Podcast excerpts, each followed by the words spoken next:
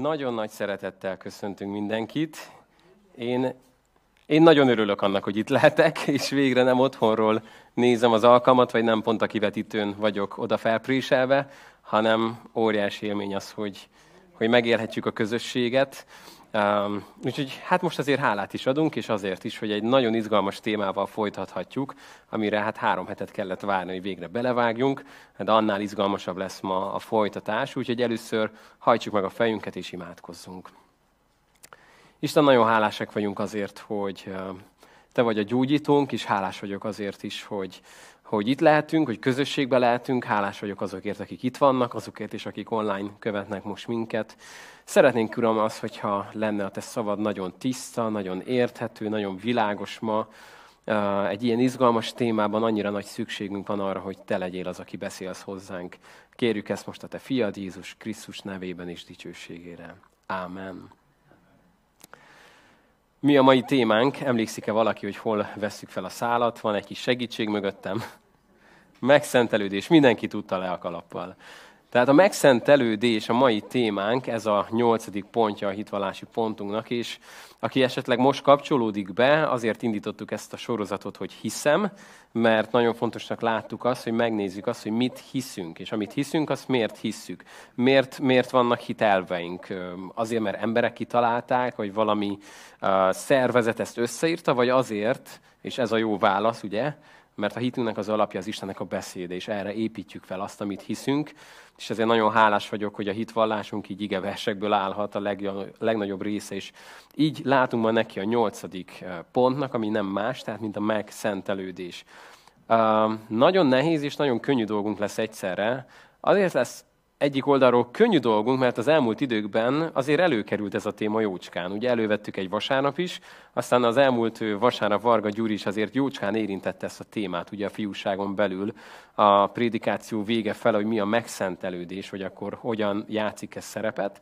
Most szeretnénk ezt kicsit kibontani és megnézni napi szintre lebontva, hogy akkor ez hogy valósul meg az életünkben. De először felolvasom azt a néhány mondatot, amit megfogalmaztak a hitelődeink arról, hogy mi a megszentelődés és a megtartás a hitük szerint. Úgy szól, hogy hisszük, hogy a megszentelődés a Szentlélek munkája által végbe menő folyamat, melyben az újjászületett ember fokozatosan halad az erkölcsi és lelki tökéletesség felé. A hívő ember megszentelődését elősegíti az önvizsgálat, az önmegtagadás, a buzgó imádság, az igetanulmányozás, a közösség gyakorlása. Hiszük, hogy a megtartás Isten különös gondviselésének műve, Jézus Krisztus követésére, őszintén törekvő hívő életében. Isten újjászületett gyermeke a Szentlélektől támogatva, gyöngeségei ellenére is győz a kísértései felett, és mindvégig hűségesen megáll Jézus Krisztus mellett, végezetül pedig elnyeri az élet koronáját.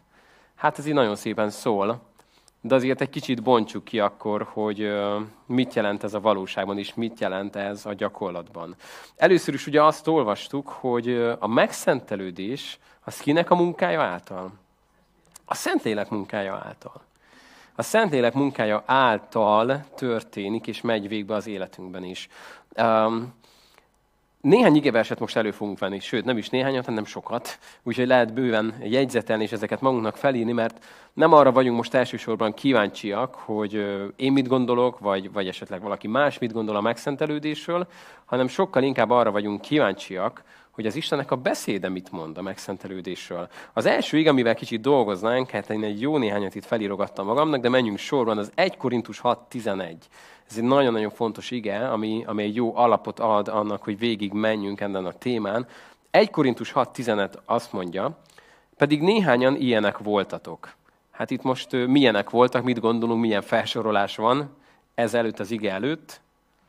Egy elég rossz felsorolás arról, hogy milyen volt az ember Isten előtt, és ez egy elég negatív, egy nagyon-nagyon nyomós felsorolás, de nézzük a folytatást, de megmosattatok, megszentelődtetek, és meg is igazultatok az Úr Jézus Krisztus nevében, és a mi Istenünk lelke által.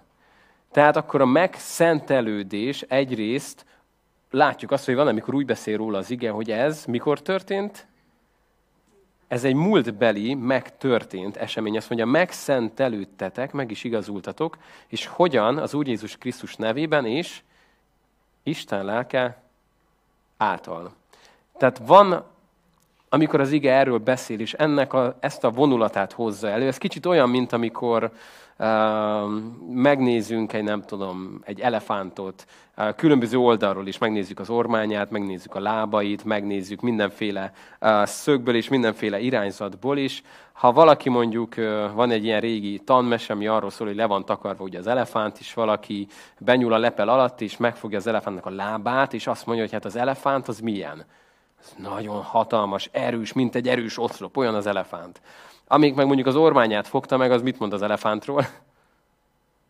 Hát ez nem oszlop, ez inkább ilyen, mint egy kígyó, meg ilyen, nem tudom, olyan nagyon furcsa, meg a végén ott ugye nyálkás, fúj, nem tudom milyen az elefánt. Szóval különböző oldalról megfogva ugyanazt az állatot, egész más csapódott le az emberekben, és a megszentelődésnél is nagyon fontos az, hogy ne csak egy-egy részét nézzük az igéknek, hanem az egész írást nézzük meg. És beszél az ige arról, hogy a megszentelődésünk az itt megtörtént. Azt mondja, voltatok valamilyenek, de megmosattatok, megszentelődtetek, meg is igazultatok az Úr Jézus Krisztus nevében, és a mi Istenünk lelke által el lettünk különítve az Istennek számára. De nézzük tovább, hogy mit mond még az ige. 2 Tesszalonika 2.13-ban azt olvassuk, hogy mi pedig hálával tartozunk Istennek mindenkor értetek, mondja ugye Pál a gyülekezetnek, akiket szeret az Úr, mert kiválasztott titeket Isten kezdettől fogva az üdvösségre, a lélek megszentelő munkája és az igazságba vetett hit által. Itt beszél egyfajta kiválasztásról, és beszél arról, hogy ez hogyan történik. Egyrészt ugye mondja azt, hogy az igazságba vetett hit által, és a lélek megszentelő munkája által. Tehát megint újra csak megerősödik bennünk az, hogy a megszentelődésnél nélkülözhetetlen kicsodának a személye és a lénye, a lélek munkája. Ha ő nincs, ha őt kivesszük a képből, akkor az egész egy emberi bukdácsolás, erőlködés lesz. A legjobb esetben is csak egy megüresedett vallásosság lesz belőle. Ha Isten lelke szelleme nincs ebbe benne. Mert látjuk, hogy ez nagyon erősen az ő munkája, amit végez bennünk.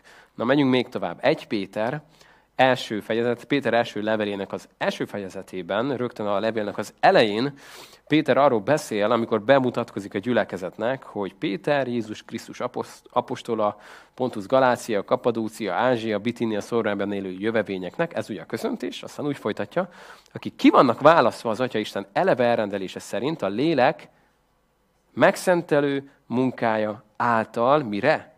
Az engedelmességre és a Jézus Krisztus vérével való meghintésre. Megint csak újra megerősödik az, amit már beszéltünk, hogy a megszentelés az a léleknek a munkája. És azt mondja Péter, hogy ti ezáltal is ki vagytok választva. Mire? Az engedelmességre. Az engedelmességre. Na, ez még fontos lesz ez a szó.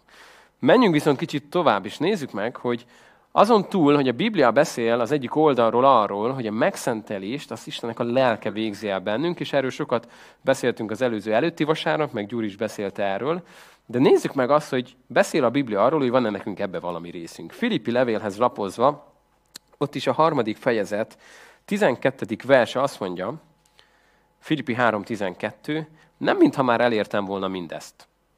Micsodát? Itt kicsit álljunk meg, mert kiragadtunk ugye egy igét a nagy-nagy környezetéből. Miről beszél Pál? Hát arról beszél ugye, hogy van előtte valami, egy cél, ami felé fut, és ami felé igyekszik, és hogy sok mindent kárnak, szemétnek ítél, ugye ebben a fejezetben, de van előtte valami, hogy Jézus minél jobban megismerje, eljusson, ugye, megtapasztalja az ő erejét, a feltámadásának az erejét, a halottak közül való feltámadásra eljusson, és azt mondja ugye, hogy nem mintha elértem volna mindezt, mármint még nincs a célnál, de azt mondja, vagy már a célnál volnék, de mit csinálok? Igyekszem.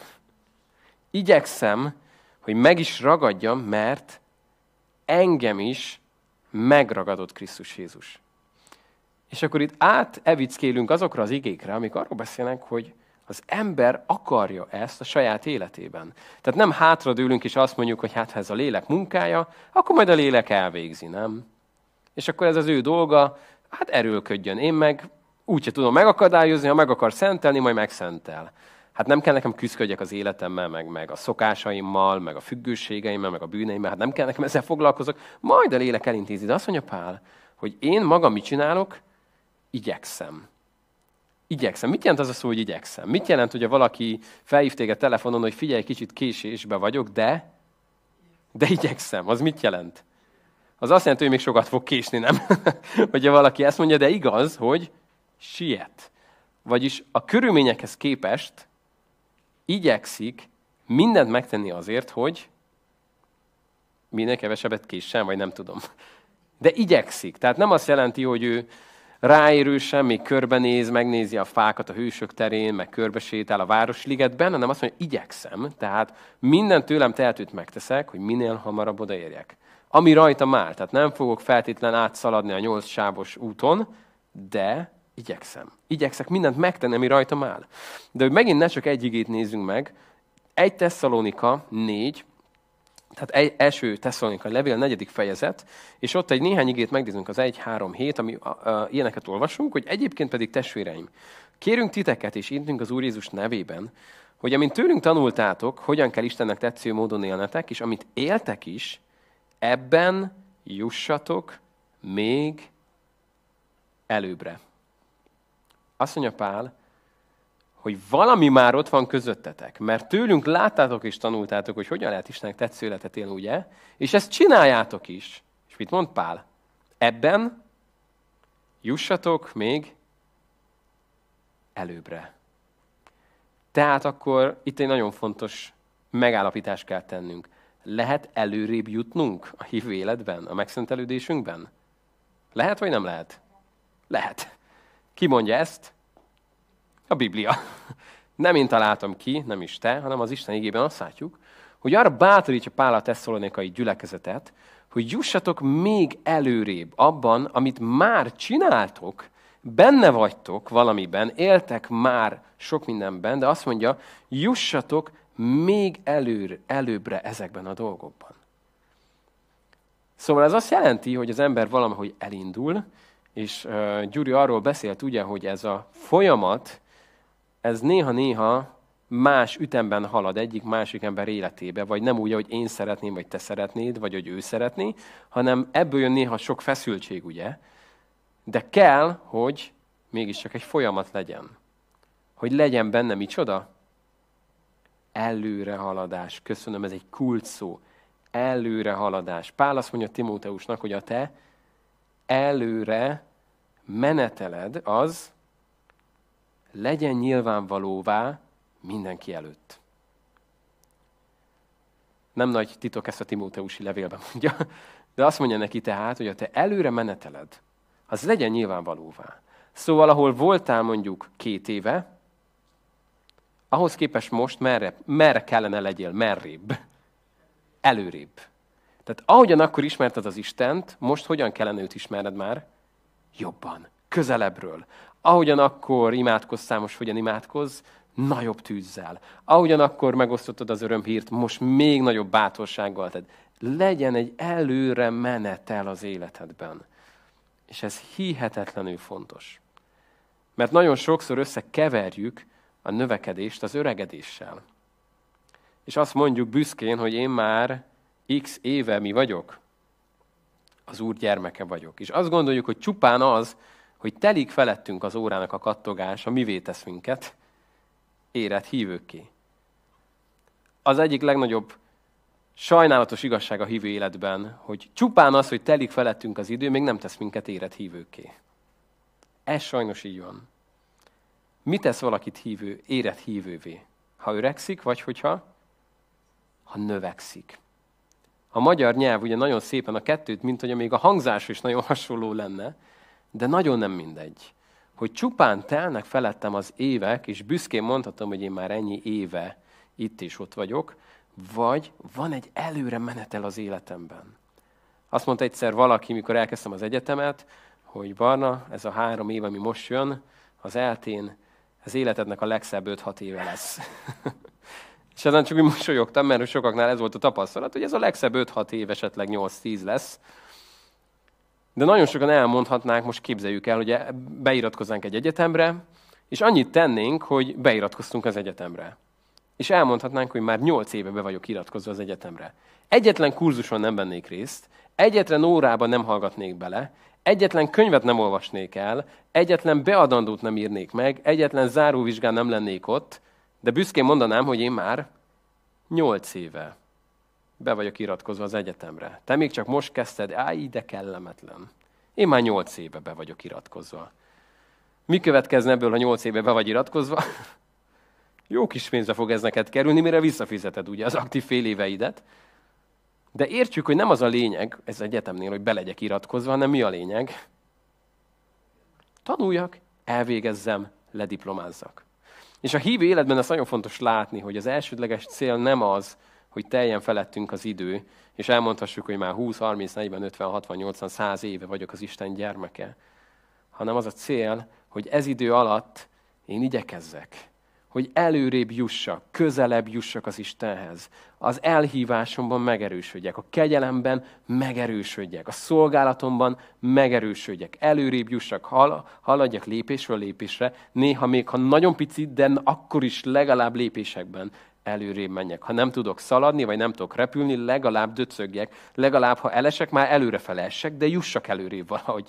És néha tényleg így érezzük, mintha csak borulnánk ide-oda-amoda, meg hullámvölgyek, meg hullámvasút, de legalább menjek előrébb, és közelebb az Istenhez. De menjünk még tovább, megnézzük még egy-két igét.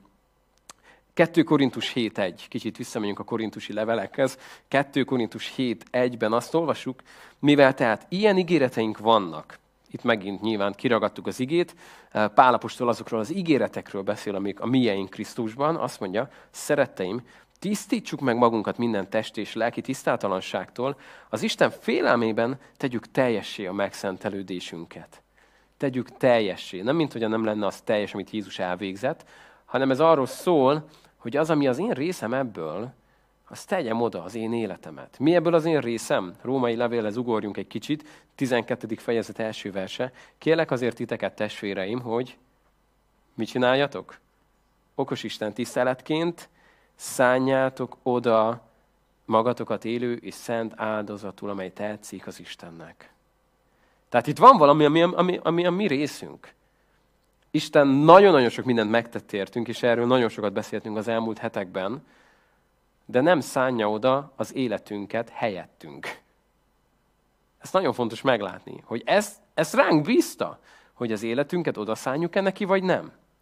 Nagyon sok mindent megtett értünk, kivásárolt minket, először megteremtett minket, utána nem pusztított el minket a bűneink miatt, megbocsátott, mindent helyretett, kivásárolt, megvásárolt, megigazított, megszentelt, stb. Stb. Annyi mindent megtett az Isten, hogy el se tudnánk sorolni, de azt mondja, hogy ezt a te kezedbe hagytam, hogy mit kezdesz az életeddel. És azt mondja, hogy ha okos Isten tiszteletként akarsz dönteni, akkor mit kell tenned az életeddel? Szánd oda az Istennek. Élő és szent áldozatul, mely tetszik az Istennek. Mely tetszik az Istennek. Szóval ez tetszik neki. Fontosak az ilyen mondatok a Bibliában, mert amikor valakinek ajándékot kell venned, néha mi a legnehezebb kérdés? Mit vegyek neki? Mi tetszik neki? Minek fog örülni? Soha nem fogom elfelejteni, mikor a nagynéném becsomagolta nekem a saját pulóveremet karácsonyra. Kaptam tőle mást is, ezt az ő mentségére mondjam, de kinyitni a saját pulóveremet, hát azt mondtam, hogy ez nem tetszik nekem. És látjátok, hogy mély nyomot hagyott bennem. De amikor meg kell tudnod, hogy kinek mi tetszik, az egy fontos kérdés. Megkérdezed az ismerőseit. Próbálsz utána járni, hogy vajon mi tetszik neki. És azt olvassuk, hogy van valami, ami tetszik az Istennek. Amikor egy hívő ember mit csinál? Oda szánja az életét az Istennek, élő és szent áldozatul. Na ez tetszik az Istennek. Ez tetszik neki, gyönyörködik ebben. Amikor oda szánjuk magunkat, a saját gyengeségeink, bukásainkkal, mindenünkkel együtt, mikor oda szánjuk és szenteljük az életünket az Istennek. Ez tetszik neki. De menjünk még tovább. Mondtam, hogy nem kevés igét fogunk megnézni, mert ez egy annyira nehéz téma, hogy annyiféle irányzat és emberi vélemény lenne. A legbiztonságosabb, hogy a Isten igébe maradunk, és azokat nézzük, amit ő mond erről. A Máté 26-hoz lapozva, most egy kicsit az evangéliumokat megnézve, egy nagyon érdekes kijelentést tesz Jézus, mikor arra kéri a tanítványait, hogy hogy imádkozzanak vele együtt a Gecsemáné kertben, és azt mondja, tehát Máté 26:41-ben van pontosan, virrasztatok, imádkozzatok, hogy kísértésben essetek, a lélek ugyan kész, de a test erőtlen. És akkor kezdjük megérteni, hogy miért is van szükség arra, hogy én oda szánjam az életemet az Istennek. Miért is van szükség arra, hogy én igyekezzek, és jó döntéseket hozzak. És ami az én részem a döntéseimben, a szokásaimban, az életemben, a jellememben, azt oda tegyem, és küzdjek ezért, hát azért, mert milyen a test? Erőtlen. Pál apostol ez gyönyörűen kibontja, amikor arról beszél, hogy aki a lélekbe vet, az a lélekből fog aratni is majd ugye örök életet. Aki testbe vet, az a testből fog aratni. Nyilván azt, ami abból jön. És arról beszél, hogy viaskodik egyik a másikkal. A test, és az a lélek, amit kaptunk az Istentől, ez viaskodna egymással, hogy ne azt tegyük, amit akarunk, ugye? Van egy háború a kettő között, és valamelyiket választjuk a kettő közül.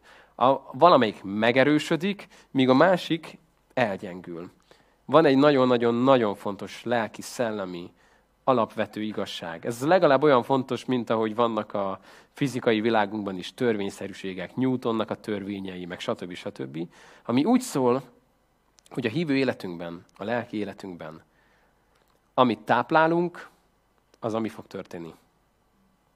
Az növekszik. Amit éheztetünk, az elgyengül, az elhal. Ez mindig megtörténik. Amit táplálunk, az elkezd növekedni, amit éheztetünk, koplaltatunk, az el fog halni. Az egyszerű életünkből is számtalan példát tudnánk erre hozni. Képzeld el azt, hogy nem tudom, meglátsz valamit a boltba, legyen az egy Lidl akciós újság, vagy nem tudom, egy új telefon, vagy legyen bármi, és eszedbe jut, hogy ez kell nekem. Na most, hogy amíg csak eddig jutsz, hogy de jó lenne, ha ez az enyém lenne, az még nem történt semmi. Mi történik akkor, hogyha mondjuk este, amikor elcsendesedhetnél és már aludhatnál, előveszed a telefont, vagy a laptopodat, vagy bármit, elkezdesz utánolvasni mondjuk annak a telefonnak, vagy annak a kocsinak, vagy amit megláttál. Elkezdesz róla képeket nézni, videókat nézni, megnézed különböző színekben, nézel róla, nem tudom, vloggerek által készített bejátszásokat. Mit fog ez eredményezni jó eséllyel benned? Minél jobban akarod majd ezt megvenni. Mert egyre jobban a gondolataid mivel lesznek tele? Ezzel. Nekem ez kell. Én ezt akarom. És újra, és újra, és újra nézed, és táplálod magadban ezt a vágyat, hogy neked ez kell, és kezd nagyon-nagyon megerősödni. Mi történik azzal, hogyha viszont láttál valamit, és utána megfeledkeztél róla, és soha többet nem nyitottad ki azt az újságot, vagy nem kerestél rá az interneten. Mit fogsz érezni mondjuk 3 hét múlva, mikor lehet megint eszedbe jut? Hú, hát szinte semmit, nem? El is felejtetted, hogy mi is volt, az nem is tudom már, nem is annyira kell. Amit táplálunk, amiben belerakunk időt, figyelmet az életünkben, az elkezd növekedni. Az elkezd növekedni az életünkben. Amit viszont éhezhetünk, koplaltatunk, az elkezd elgyengülni. A Biblia ezt nagyon egyszerűen vetésaratásnak hívja. Amit vet az ember, azt fogja aratni. És azt mondja Pál, hogy ne gondoljátok, hogy Istent meg tudnátok ezzel, nem tudom én, lepni vagy szégyeníteni, hiszen amit vet az ember, azt fogja aratni is. És itt beszél erről talán a Galatáknál írt levélben. Nagyon fontos alapigazságok ezek. Tehát, hogy van egy test, amely erőtlen. És ezt tapasztaljuk minden nap, hogy azok a változások, amikről beszéltünk az elmúlt alkalmaknál, a megváltás, megigazulás, újjászületés, ez mind igazság és megtörtént, és a lelkünkben, a szellemünkben ezek nagyon fontos, hogy a helyén legyenek. És aztán felkelünk, és beköszön a test, hogy hello, én még itt vagyok, nem? És szeretnék belerondítani mindebbe. És akkor ilyenkor jön a kérdés, hogy melyiknek engedünk. Innen jönnek azok a kifejezések, hogy egy hívő ember lehet milyen, nagyon testi, vagy milyennek szoktunk még hívni, nagyon lelki, nem? Ez így van az a megnevezés, hogy hát ez nagyon testi ember. Ami lehet, hogy azt jelenti, hogy amúgy helyén van, meg örök élete van, de ahogy viselkedik, ahogy reagál a dolgokra, az milyen? hú, hát az nagyon testi. És amikor ismersz valakit, aki viszont nagyon közel van az Úrhoz, a jellemen teljesen Krisztus, azt mondjuk rá, hogy milyen lelki ember, nem? Milyen mély lelki ember. Azért, mert a kettő közül valamelyik megerősödött. Melyik erősödött meg? Amelyiket? Amiket táplálta. Amiknek adott enni.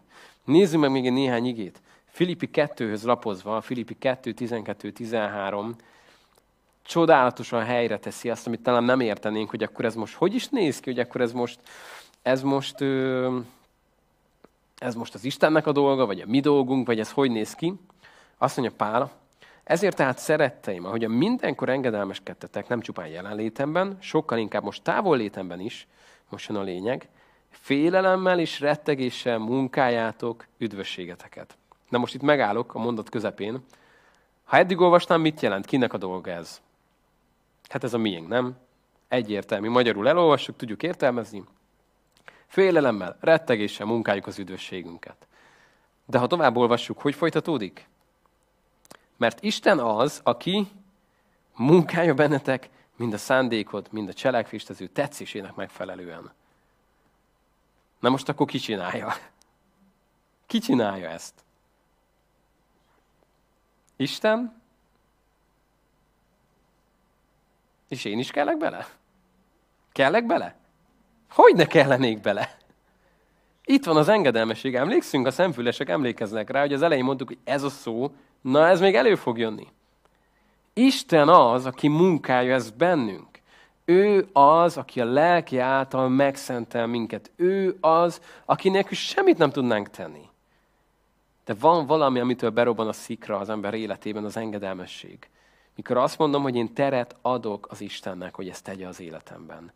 Ha nem engedem be az életembe, akkor milyen lesz az életem? Pontosan olyan test, amiről az előbb beszéltünk, nem?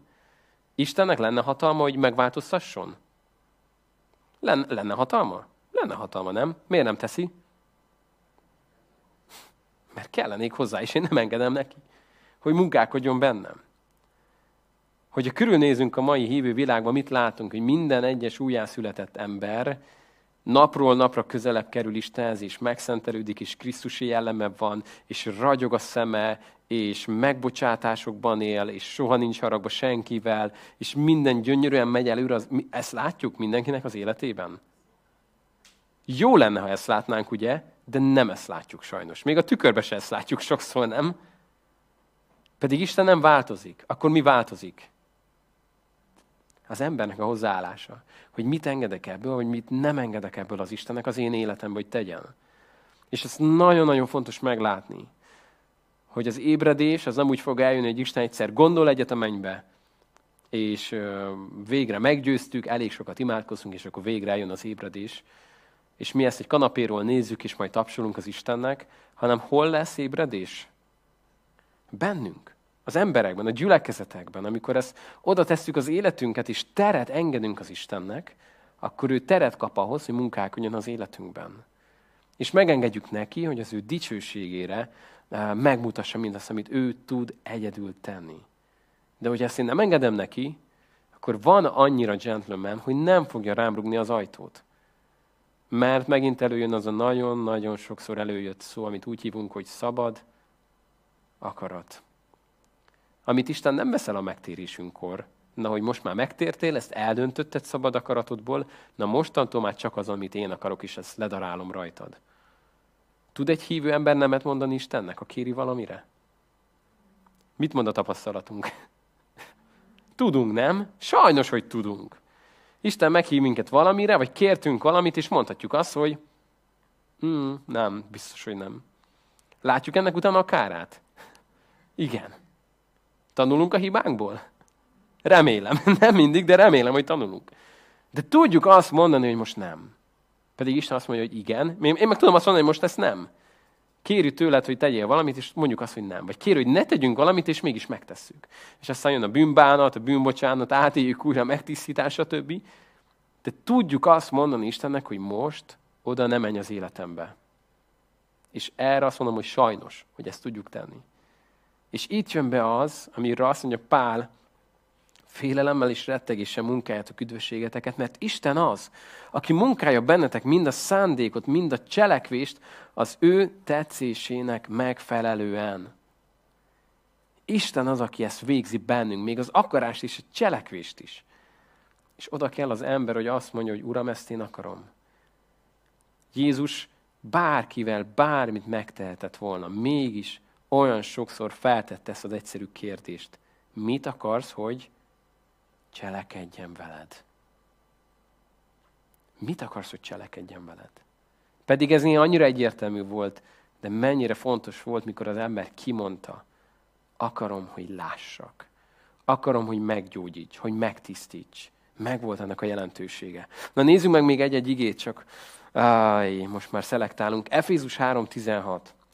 Azt mondja Pál az efézusi gyülekezetnek, amikor imádkozik értük, adja meg nektek dicsőségének gazdagsága szerint, hogy hatalmasan megerősödjék bennetek a belső ember az ő lelke által.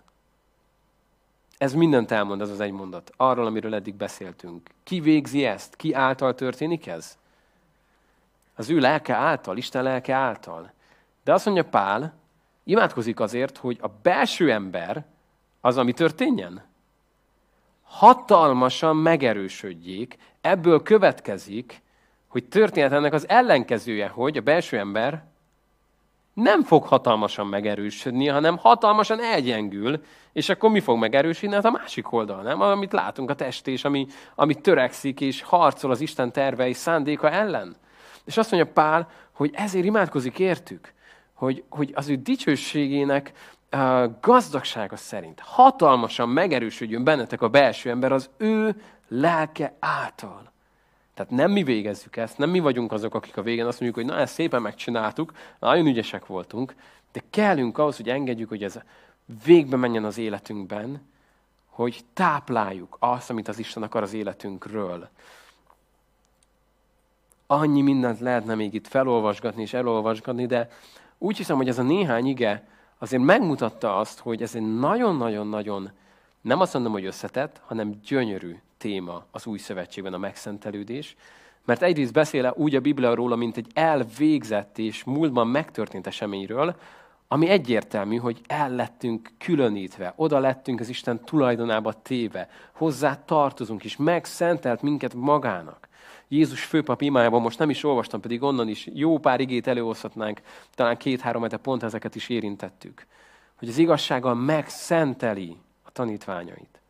És beszél mégis arról az ige, hogy van mégis egy olyan részünk, ami meg arról szól, hogy mi, mint döntést hozó emberek, akarjuk-e, igyekszünk-e, akarjuk-e azt, hogy az életünkben az Isten nagyobb és nagyobb teret kapjon, és nagyobb módon tudja ezt elvégezni bennünk.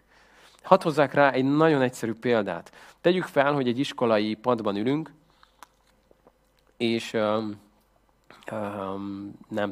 30-an vagyunk egy osztályban, és amikor bejön a professzor, akkor ő elkezd minket oktatni. És mind a 30-an egész évben ugyanazon az órán ülünk, ugyanazokat a tanításokat hallgatjuk végig, ugyanúgy nem kivételez a tanár úr, a professzor, ugyanazt a tananyagot adja le. Az év végén a vizsgán ugyanúgy fog mindenki, leszerepelni, vagy szerepelni, vagy levizsgázni? Nem. Általában nem ez szokott történni, mert vannak azok, akik, beszél a tanár, és mit csinálnak közben? Néznek kifele az ablakon, bámulnak, nem érdekli őket, nyomkodják a telefont. És van az, aki így figyel a tanárra, ugye? És minden egyes szavát el akarja csípni, mert annyira érdekli az, ami történik. Mit változtatott a tanár, hogy az egyiknek nagyon belement az agyába, a másiknak meg egyáltalán nem ment bele a tananyag? Mit csinált máshogy a tanár? Semmit, nem? Ő ugyanazt csinálta. Hol volt akkor a különbség? A diákoknál, nem? Hogy hogyan állnak ehhez? Hogy akarja, vagy nem akarja? Egy régi definíció az oktatásra az úgy szól, sajnos néha ez meg is történik, hogy a tanár jegyzete a diák jegyzetébe kerül, kettejük agyának érintése nélkül. Ez nem jó, mikor így történik, nem? Tehát, hogy a diák leír valamit, de nem igazán akarja ezt megérteni. Nem akarja azt, hogy ez benne való nyomot hagyjon. De mi van akkor, mikor azt mondja egy diák, hogy mondjuk ott ül a, nem tudom, fizika órán, és ő eldönti, hogy ő erre akarja adni az életét, hogy egy nagy fizikus lesz. Hogy fog ő figyelni? Rágja a körmét, és érdekli, és megkérdezi, óra után oda megy, hogy hogy van ez, ezt a kísérletet még egyszer hadd csináljuk meg. És hogy lehet ez? És most olvastam 4 könyvet erről is, és azt mondta a Curie, meg ezt mondta, és látszik, hogy akarja mindennél jobban.